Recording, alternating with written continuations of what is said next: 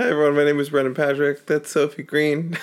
Stewing, and you're listening to the Superlit podcast. Garage Band sucks.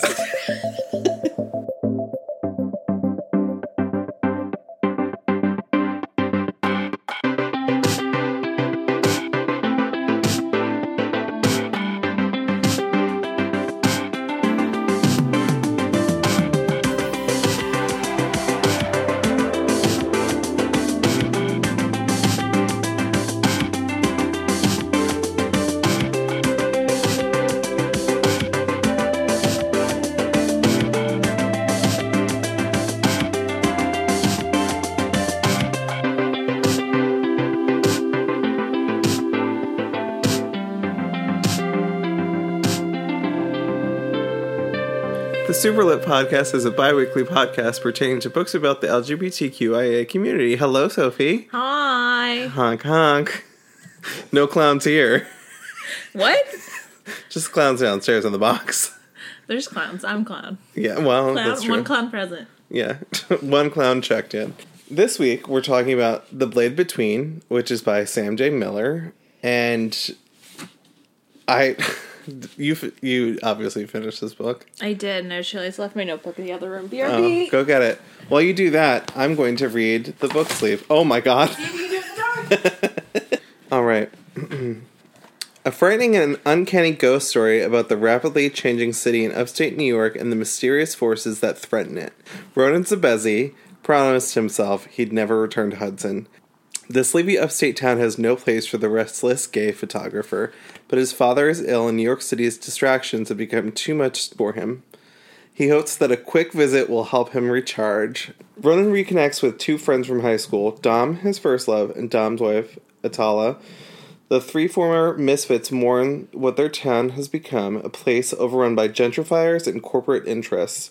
With friends and neighbors getting evicted and a mayoral election coming up, Ronan and Atala craft a plan to rattle the newcomers and expose their true motives, but in doing so, they unleash something mysterious and uncontainable. Hudson has a rich, proud history, and it turns out the real estate developers aren't the only forces threatening its well being. The spirits undergirding this once thriving industrial town are enraged. Ronan's hijinks have overlapped with a bubbling of hate and violence among friends and neighbors, and everything is spiraling out of control. Ronan must summon the very best of himself and shed his demons to save the city he once loathed. this book is fucking wild. This book is great. yeah, I was I was enthralled. Enthralled. Yeah, I could. People would be like, "Oh, what are you reading?" I'm like, I can't describe it to you. It cannot be described. No, I And that's the podcast. and that's Goodbye. it. Yeah. No, I uh I think my the first note I had was that like a the setting is written in such a way that I'm like, oh yeah, like I feel like I'm there. Mm-hmm. I thought it was described really well. For I've never been to Hudson, um, but it felt like the description was right. Like I don't. Sure. Yeah, I actually look in the author's note. He actually went back to Hudson. He's from Hudson, mm-hmm. and it sounded like they stayed there during the time when they were writing it. That makes So sense. like it feels right. It felt like it was like I could walk around Hudson and not not know where it was. Mm-hmm, Like it felt right. Mm-hmm. I thought that was really good writing in that aspect because it didn't feel like I. It was like too much description of the place, but it was like just enough that I could like picture, like, please don't laugh. The town of like Once Upon a Time. Storybrooke? Yeah, Storybrooke, but like what I'm imagining is like that, like those like storefronts, like like one main strip of like this the town. That's kind of like what I was imagining. This like Yeah. sleepy town that like has some like antique shops. Right. Um, there's like a diner down the street that also is like a you know like a sleepy, like a hotel if you will. Uh huh. That's like what I started imagining when I started like reading the book. yeah. Does that make sense? No, it does make sense. Yeah. Thank you for t- reminding me what the name of Storybrooke. I never forget about Storybrooke. You can't. You should. our Once Upon a Time podcast? Yeah.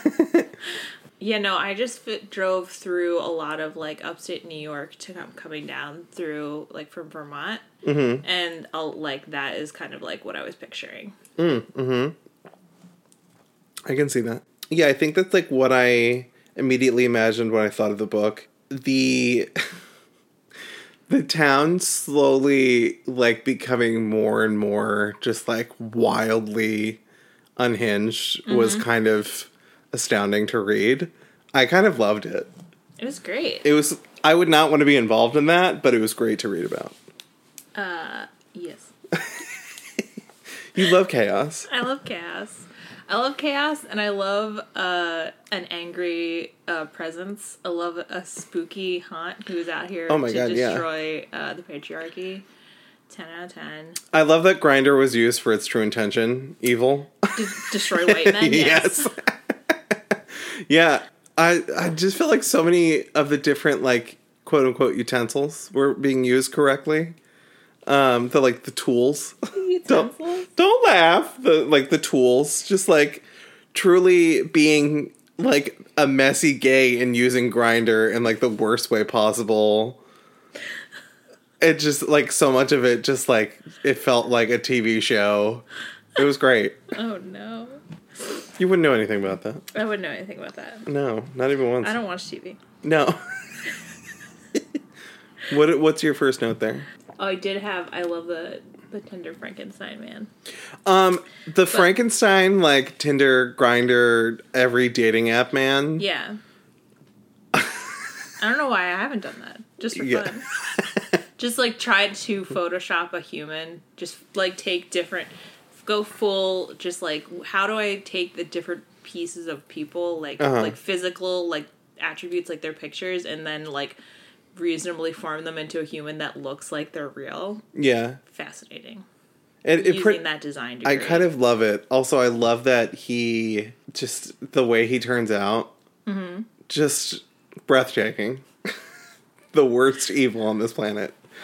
a gay man. Yeah. Yeah, there are worse. not included in that There statement. are worse evil. There are worse evils. My first note is actually there's like a part in the beginning where Ronan is like coming he comes back to Hudson for the first time and he's like trying to remember all of the stores that were there when he was like last there and like all of them are either empty or or have been like replaced by some kind of like trendy something or other. Mm-hmm. And he describes the buildings as like corpses that have been like hollowed out and I just thought that was really fucking Oh, like the rotting teeth. Yeah. Yeah. Um, I love this book a lot. this Yeah. is good. This is good horror. This Yeah. is what horror should be. It's just gently, but not even gently, very uh, ungently veiled, like allegories for social issues. And it Mm-hmm. was very good. And I, I loved every second of it. Yeah, I thought it was really interesting. Um, the conversations about gentrifying in New York, um, and upstate, and like definitely like living in Philly, I've seen like areas that like were not like super built up, and now they have those stupid McMansion apartments in them. I hate them. The gentrified buildings. They're Yeah, gross. they're so ugly too. They're ugly. They're built there because they're cheap and easy to knock down whenever people want to replace them with whatever kind of like business needs to be replaced there Mm-hmm. for whatever kind of real estate mogul Yeah. who wants to own the city and push people out of it. Yep. I love it. Yeah. um. I love living in a city.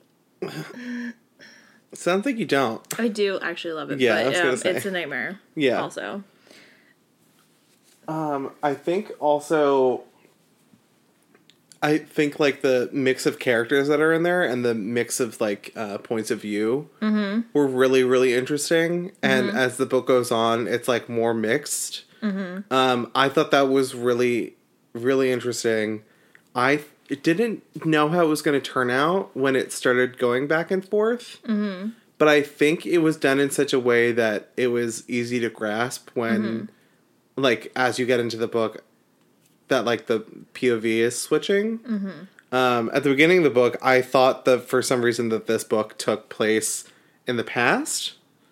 Well, the beginning of the book starts Yeah. off with like a preface that's basically describing like how Hudson was like a whaling town when it was originally founded. Mm-hmm. So you kind of get like this backdrop of like an industrial town that was basically used for all of its like material gain that it could be used for Yeah, which was like a really damaging um, industry for the environment because like it was whaling Mm-hmm. and then kind of how it, that like it's just kind of abandoned and that's just kind of this like ominous energy that's like over the town Mm-hmm. in like the modern sense because it's obviously no longer used for that but like all of the bones of the city are still kind of that because like even places that like have been gentrified like all of the factories and stuff that like are in like philly Mm-hmm. or like most a lot of cities like they're just like loft apartments now but it's Yeah. like oh yeah this used to be like The Button Factory. yeah, exactly. Like Yeah. this used to be like an industrial town where people literally would like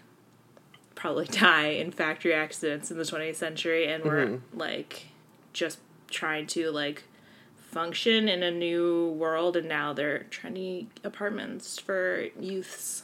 Yeah.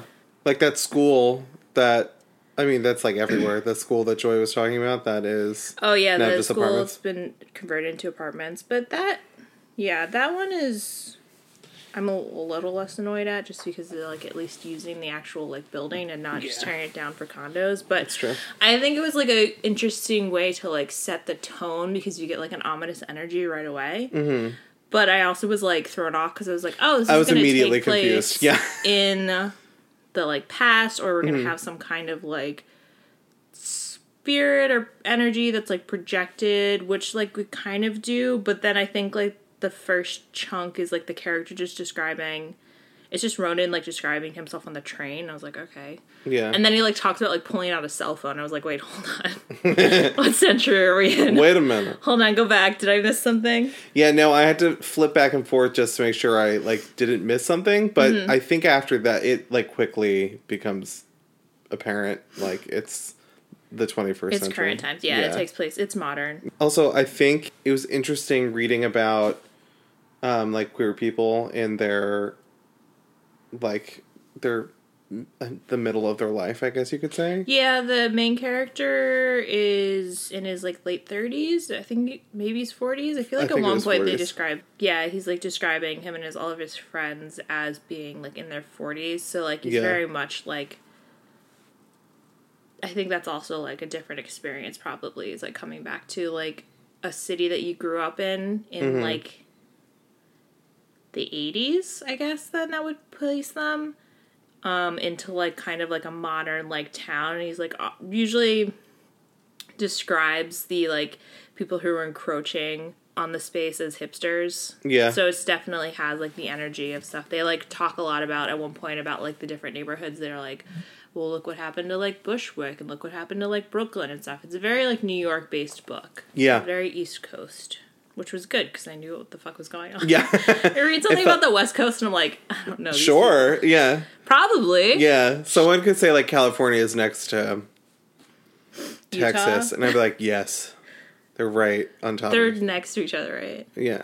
I mean, they like kind of are, but like, After Ohio, it's just like one big chunk of land. yeah, chunk in the front, Chunk, chunk in the front. Yeah, I, I, I do like it was broken up into parts too, Oh yeah. because I think that really helped like set each part like had a I don't want to say theme, but like there was a major like I don't know story arc in it. Maybe Yeah. that's the best way to describe it. When it when I got to the thing that said part two, I was like, oh, parts. Okay, cool. Into that. I think mm-hmm. it's four parts altogether. I could be wrong. I think it's just three. Is it three? Let me see. Unless part four is like the very, very end. I think it's three, and I'm just exaggerating. That's fine. But I also like that Ronan is the only one that gets like titled chapters. Well, he's also the only character that you get uh, first person perspective and like his inner monolog which I think it threw me at first, but I think is like a really interesting thing because he's like the only character at the beginning and kind of mostly throughout the book that has like any connection to I guess I'm gonna say like the uh the other plane that's Oh like yes, in the this spirit, book the because dream there's yeah, there's like um he sees people that like he sees ghosts, he feels like he can feel like ominous presence. Hmm. There's like he keeps seeing like whales flying through the sky Yeah. and it's like this experience where at first he kind of like he's he has like a dream about something he wakes up and then he like asks dom if he also like has that dream and it's like pretty clear that he's also experiencing that but he's like a little Yeah. bit more he like kind of rejects that as like something but then you like as you go further into the book, he starts to like ex- have like waking dreams, basically. Yeah. Um, I thought it was kind of interesting too that they like talked about it briefly. That like when they were younger, they also used to like kind of they used to share dreams. Yeah. So it's not necessarily like something that is like new, but is like something that's definitely like anchored to Hudson specifically, like the location. Yeah, because he said he didn't dream like at all when he lived in New York, like New York City, I should say. Right. But when he's back in Hudson, that's when he has the dreams. Mm-hmm. And I, I really like how like magically spooky the town is, especially because the radio host. Mm-hmm. I like that. Depending on who's listening to her, mm-hmm. is what song is being played, mm-hmm. or who it's that. by Yeah. or who the broadcaster is. Mm-hmm. Because at, there's a point in the book where it's a completely different broadcaster, but it's the same thing that was just playing. So it makes me think that, like, maybe that radio host is also a ghost. For sure. Ghost Radio. Love it. Radio Free Roscoe. Yeah. Um, I don't think I watched if that. anyone got that reference, Yeah. let me know. Um, Let us know in the comments. yeah, I don't, yeah. I think there's a lot that was done really well with this book that made it really enthralling. I think also the pacing is something that was nice The because pacing it is so good. I think the pacing is like, oh yeah, I'm on a roller coaster. I'm on a roller coaster. Wait a minute. Wait. Oh, okay. We're on Kingda Ka. I'm just going right to the top. no, I don't want to go all the way to the top. and then you go all the way to the bottom, Yeah. screaming. The last like forty pages are a trip.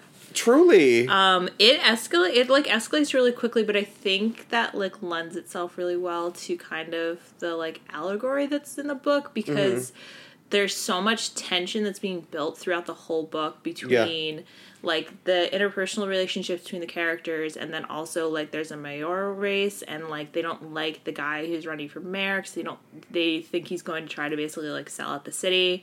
So there starts to be this like tension building of people like wanting to push back against that.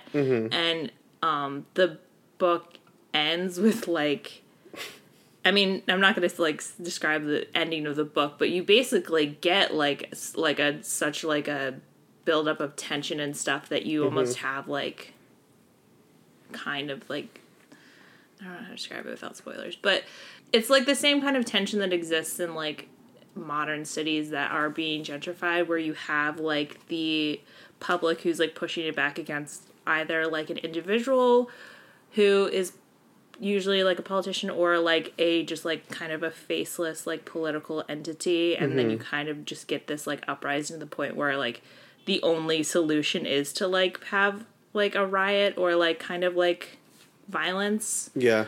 so I think that that lends itself really well to this kind of story because it is like kind of a fantastical realism that's in the book that mm-hmm. like you get the you get the the tension that's building because the city is being like is kind of in this like limbo space of like what's going to happen to it if it's going to be like fully gentrified and basically like sold to real estate and like be flipped or if they're going to try to like maintain the like history and the culture of the city. But you mm-hmm. also like as the reader know that there is like a secondary like ominous like paranormal presence that's also like has an agenda and is Yeah. like contributing to a lot of it. So it's like a really interesting balance of like it feels grounded in reality, but it also has like spooky ghosts who are trying to take down the government also. Yeah, I I don't know how anyone could trust anyone in this aspect because the ghosts have an agenda, don't. the people have an agenda, Ronan has an agenda. Everyone's got an agenda. Yeah. I don't think we've had a book that we've read that has this kind of like relationship type in there. No, I don't think so. So yeah, so there is Atala and Dom who are married, and then Ronan and Dom who had like a relationship when they were younger. I don't know if they were like dating or if they just like were both closeted and like or Dom is closeted and Yeah. Ronan was out and they like had a relationship. It sounds like it's that. And then when he gets back into town, they're like still friends. They have like a really like um a menial relationship, but they also like still obviously care about each other. And then when like mm-hmm. Dom like is like it's okay we're in an open relationship so he has like a deal with Atala where he, they can like date whoever they want Yeah. but he's like as long as we don't talk about it which i think is like a really That sounds shitty bad way to have an open relationship Yeah. i understand that impulse but i feel like to be like you're not allowed to know anything yeah. that seems That's how fights happen, which is a thing. that's how you anger a ghost And a live person. and a- i guess yeah but yeah so there's like tension there where Mm-hmm. and that's so you i mean you do like it i don't know it it's like kind of frustrating but it also is like yeah i think that's how people handle their relationships sometimes so Yeah. It felt realistic I think another thing that felt realistic was every town has a Trini in it.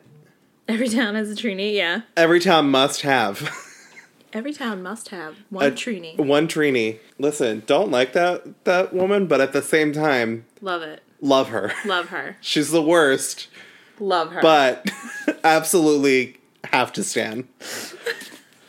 I I think the the characters in this book are just like really well formulated, and I think they're like they're they're like toxic traits slash like they're like very human like it seems really real and i really appreciated that especially for a book that has such a fantastical nature. Yeah. Um i tried describing like the whale um entities to kara yesterday and she's like the whales are gay? I was like no i mean they could be but the main character is like a queer person. She was like oh okay i thought this was about whales. I was like no well i mean yes but also i'm describing this really poorly i guess. The whales are gay? Yeah which i just thought was funny.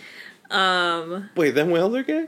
Yeah, I think the book does a really good job of having all of the characters feel really grounded, realistic, but also like the more like influence that the paranormal elements have on the characters, the mm-hmm. more like cartoonish and like exaggerated their like worst features become. yeah. To the point where like towards the end of the book you have some characters that are basically just like a caricature of like a villain or like a, or like the worst version of like a politician and stuff mm-hmm. like that. So you have like kind of an exaggerated form but i think like generally it functions really well as kind of like more subtle subtle character traits and it's only when like you're really at the climax of the book that things Yeah. start to get completely out of hand. Yes.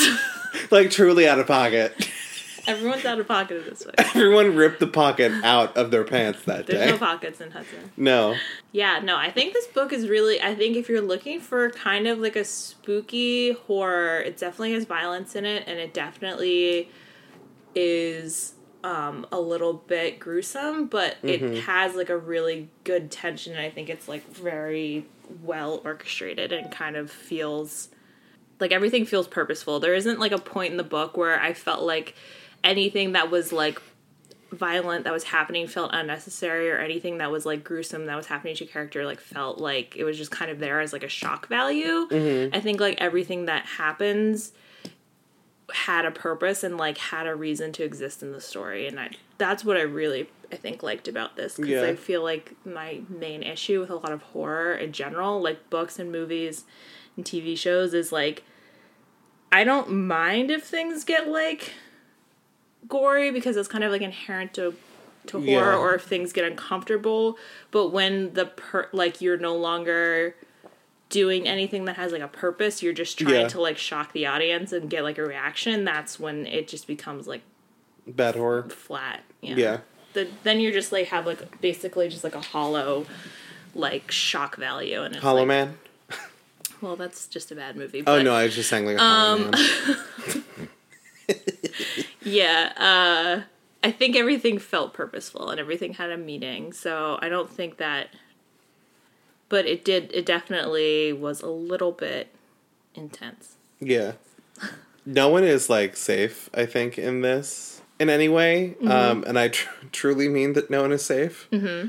And when they introduced Wick, like the one kid in the story, or like any any child that was introduced, or like someone talking about like, oh, I need to have a clean drug test so I can have my kids back. I was like, oh god, is something gonna happen to these kids? Like it just because in horror movies that's just like something I think about. I'm like, okay, this is mostly adults. Oh, there's a child involved now.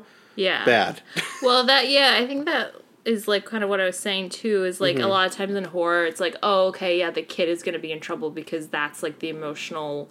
That's Mm-hmm. a shorthand for like a very easy like emotional ma- manipulation of the audience is to have Yeah. something happen to a child or like an innocent character. yeah. So I think that uh, like any, but that doesn't. But like I don't think anything that happens in this book feels like it's purposely done just to be like, haha, fuck you. Yeah. I no, made it you- I made you sad. Yeah, even the, Um. the really bad things that do happen to the characters, like Yeah. uh, I I was like gobsmacked by some of the things that went on, but I was like, oh wait, the plot when it gets to those points, it explains itself in a way. And It was like, oh, Mm-hmm. Um, I was just like surprised at how much I really like this book. Yeah, I I'm- really I loved it. I'm not like a huge fan of like spooky horror things because I get startled very easily, um, but I also really do like reading them. Yeah, um, which is why I usually gravitate towards the YA ones because maybe they won't be as scary. because they're not going to actually be scary. Yeah. but I mean, they still are. I mean, like teenagers in horror movies get murdered all the time, and that's still terrifying. Yeah, but like Scream's not like a YA movie. No, but it has YA in it. No, Young adults. they're all thirty. Sidney Prescott was just going to remedial school. How old was Matthew Lillard when they filmed that? He was definitely like twenty eight. They're all in remedial school. I think they the all only didn't actually I think the only character I think the only actor that's in that that was actually a teenager might have been Neve Campbell. It mi- I I'm think not so. sure, but I'm pretty sure everyone else was at least in their twenties. yeah, because she looked like a She's like a, a, baby. teenager. I think she's like yeah. eighteen. Um, Anyway, everyone's Billy Madison. they all have to go back to school to get their Oh. graduate degree or like, whatever. You mean Billy Loomis? What are you talking No. about? I got Um, it. I got there eventually. yeah, it was a bad joke, but yeah, no, I I think this is just like such a wacky magical book that like I'm I would like to know how this came to be. Like Um. how how did what did Sam J Miller like what what was the thing that like inspired this? I think gentrification. Well, I mean, like the the whale entity, like all of that stuff. Obviously, the gentrification is inspired by the gentrification, the actual gentrification of Hudson. They actually talk about Right. that in the author notes. And I think. I mean, I think that's like just like a really beautiful way of kind of yeah, giving a visual representation for how like industrial towns are like Yeah. exist in the modern world. well, yeah. In this, um, in the author's notes, he talks about the actual like people who are trying to fight against Hudson being like gentrified, Mm-hmm. and uh, he's like they the the rebel fighters would not at all behave in the way that the people in this book have. Yeah. Well, I think a lot of people are also there's everyone's got their own individual trauma on top of the current trauma that's Mm-hmm. Yeah. being placed upon them by supernatural beings on top of the trauma that's happening because In actual Hudson? because of the political unrest that's in the city. So it's Yeah. just like trauma on trauma on trauma. Mm-hmm. It's a trauma parfait. A trauma parfait. Yeah. I have to leave. trauma parfait. Lady fingers, followed by some vanilla custard, and then beef sauteed with peas and onions, and then another layer of lady fingers, and then trauma. Did somebody order a trauma parfait? Um, Yeah, no, I uh I would like to know more about like the whale, like the uh, the the entities and also Tom. I don't think I need to know anything about Tom, but Just what the fuck? I, I'm just uh I'm astounded by it. this. Astounded? Yeah. it's, it was good. I think Yeah. I might have to find more. I might have to read more of his books. He's this is not his first novel. He's written a lot. Yeah, you he's, can tell. It's like um, very well written. Yeah, Blackfish City was another book that he is a Nebula Award winning author of The Art of Starving, an NPR Best Book of the Year, and Blackfish City, a Nebula Award finalist, and, and a John W. Campbell Award winner. Okay. Um, recipient of the Shirley Jackson Award and a graduate of Clarion Workshop. oh wow. Yeah. He lives in New York City. Yeah, this That is. makes sense. I think this is a really great book for this time of year because it, it's not necessarily like a Halloween book, but it takes place in like the fall going into the winter. It seems. Yeah. Because it, it snow do be falling. Yeah, it's uh, yeah, upstate New York in Mm-hmm. this kind of time of year is you get like cloudy, gross weather and then Mm-hmm. snow and kind of like just overcast all the time. Everything And people cold. leaving New York City to look at the leaves turn. Yep, exactly. Yeah, I uh, I feel like I didn't know anything about Hudson other than like the Hudson River went through there Yeah, because I haven't really thought about upstate New York before. But I feel like if I think, I think New York or Hudson was a, like an actual whaling city. no, yeah, I think so. Yeah, That I didn't know sense. that. I don't think of like because of the river. I guess Yeah. I don't think of that being like, but I guess it can. It does. Connect. Well, I mean, I think the way we think about like New York City is like Yeah. so modern because it was like kind of turned into a city. I'm gonna say I'm not an expert, but I'm gonna say like sooner than other things because I mean it's been New York City for so long. But Mm-hmm. Yeah. I mean it it's a coastal like part of the the country, so like yeah. at one point was I'm sure was like a I mean they still you do like you can see like those huge shipping crates and stuff if Oh, you're like yeah. out like um Perfect out of New example of that so- one getting stuck in that canal. yeah exactly so it's just I mean stuff doesn't go necessarily like directly through New York City anymore but like you still have like the industrial parts of the t- city and like stuff like that so Mm-hmm. it's still very much kind of like that kind of hub but I think like it really was like the turn of the century like something that was used explicitly as like an industrial town that like a lot of like working class people lived Yeah. and stuff like because you wouldn't want to if you're rich and fancy you wouldn't want to live in a dirty city No. You want to live in a nice. you want to live in like a really nice like well kept country home or something Mm-hmm. so Yeah. Do you have any other notes that you wanted to say? no Yeah, I feel like I think because I was so like enthralled by the book, Mm-hmm. um, and I just like wasn't expecting it. Not that like I went in thinking it was going to be like not a great book. Uh-huh. Um, I'm just always very wary of like spooky things. I'm like, oh, I don't know if I'm gonna like this, and then I'm like, god damn it, this shit slaps. jokes on you i'm gonna make us read spooky books into november too Yeah, no, it. I had a great time reading it, and I had like I know I'm enjoying a book when I'm reading it, and I'm like, ah, shit, cliffhanger on this chapter. I have to keep going. yeah Like that kept happening. yeah Um, I feel like I usually need like a good amount of time to read a book. This is almost like 400 pages. uh-huh It took me three days. yeah I was surprised. Like I started this late. I did not think I was going to finish in time. Mm-hmm. I finished, I think Tuesday night because it's Thursday now. it's thursday Yeah, I finished this like Tuesday night instead of going to bed. I had an enjoyable time. Also, like the the art on this is like really interesting. This is really like graphic. I would say. Mm-hmm. Um, not in the way that like graphic like bad, but like it's just like a really visually pleasing. Mm-hmm. Um, I started doing the thing on the podcast Twitter where I like started um, like labeling like books as songs, and I did this one, the orchestral intro to Plastic Beach by the Gorillaz, because I just like how it's like very like beachy but like aquatic, but it's also like concerning and sad sounding. Um, I figured that was a good one. Do you have an idea of what a good song would be? I almost said Plastic Beach originally. put me on the spot I know. I'm sorry. Uh, I can't think of a t- song off the top of my head, but I think it would have to be some kind of like spooky gothic folk or something like that. Something Okay. that's got some kind of energy to it. I can feel that. I'll think of something. I picked that song because I just felt like it was very like I like that it had to deal with the water, but also because of the sounds. But I think also because it, like I said, it's like a con- almost like sad, concerning song. Um, and I was listening to a lot of it on the way home from work, and it just like stuck with me. And I was like, oh, this kind of like feels like this would work here. Mm-hmm. But yeah, I think that's everything I wanted to talk about. Mm-hmm. I think the character is really interesting. I think the book is really interesting. Um, it's a crazy premise, but in like a great way. Yeah, go on and get this this damn book. It's great.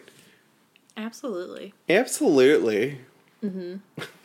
I'm sorry, I'm just thinking about the book. Yeah. I don't want to talk about the ending, but I want to No. talk about the ending. No, we need to talk about the ending. Yeah. You guys need to read the book. Read the book. It's it's like beautiful and sad and Yeah. also like fascinating and you'll be able to read it in like 2 days. Yeah.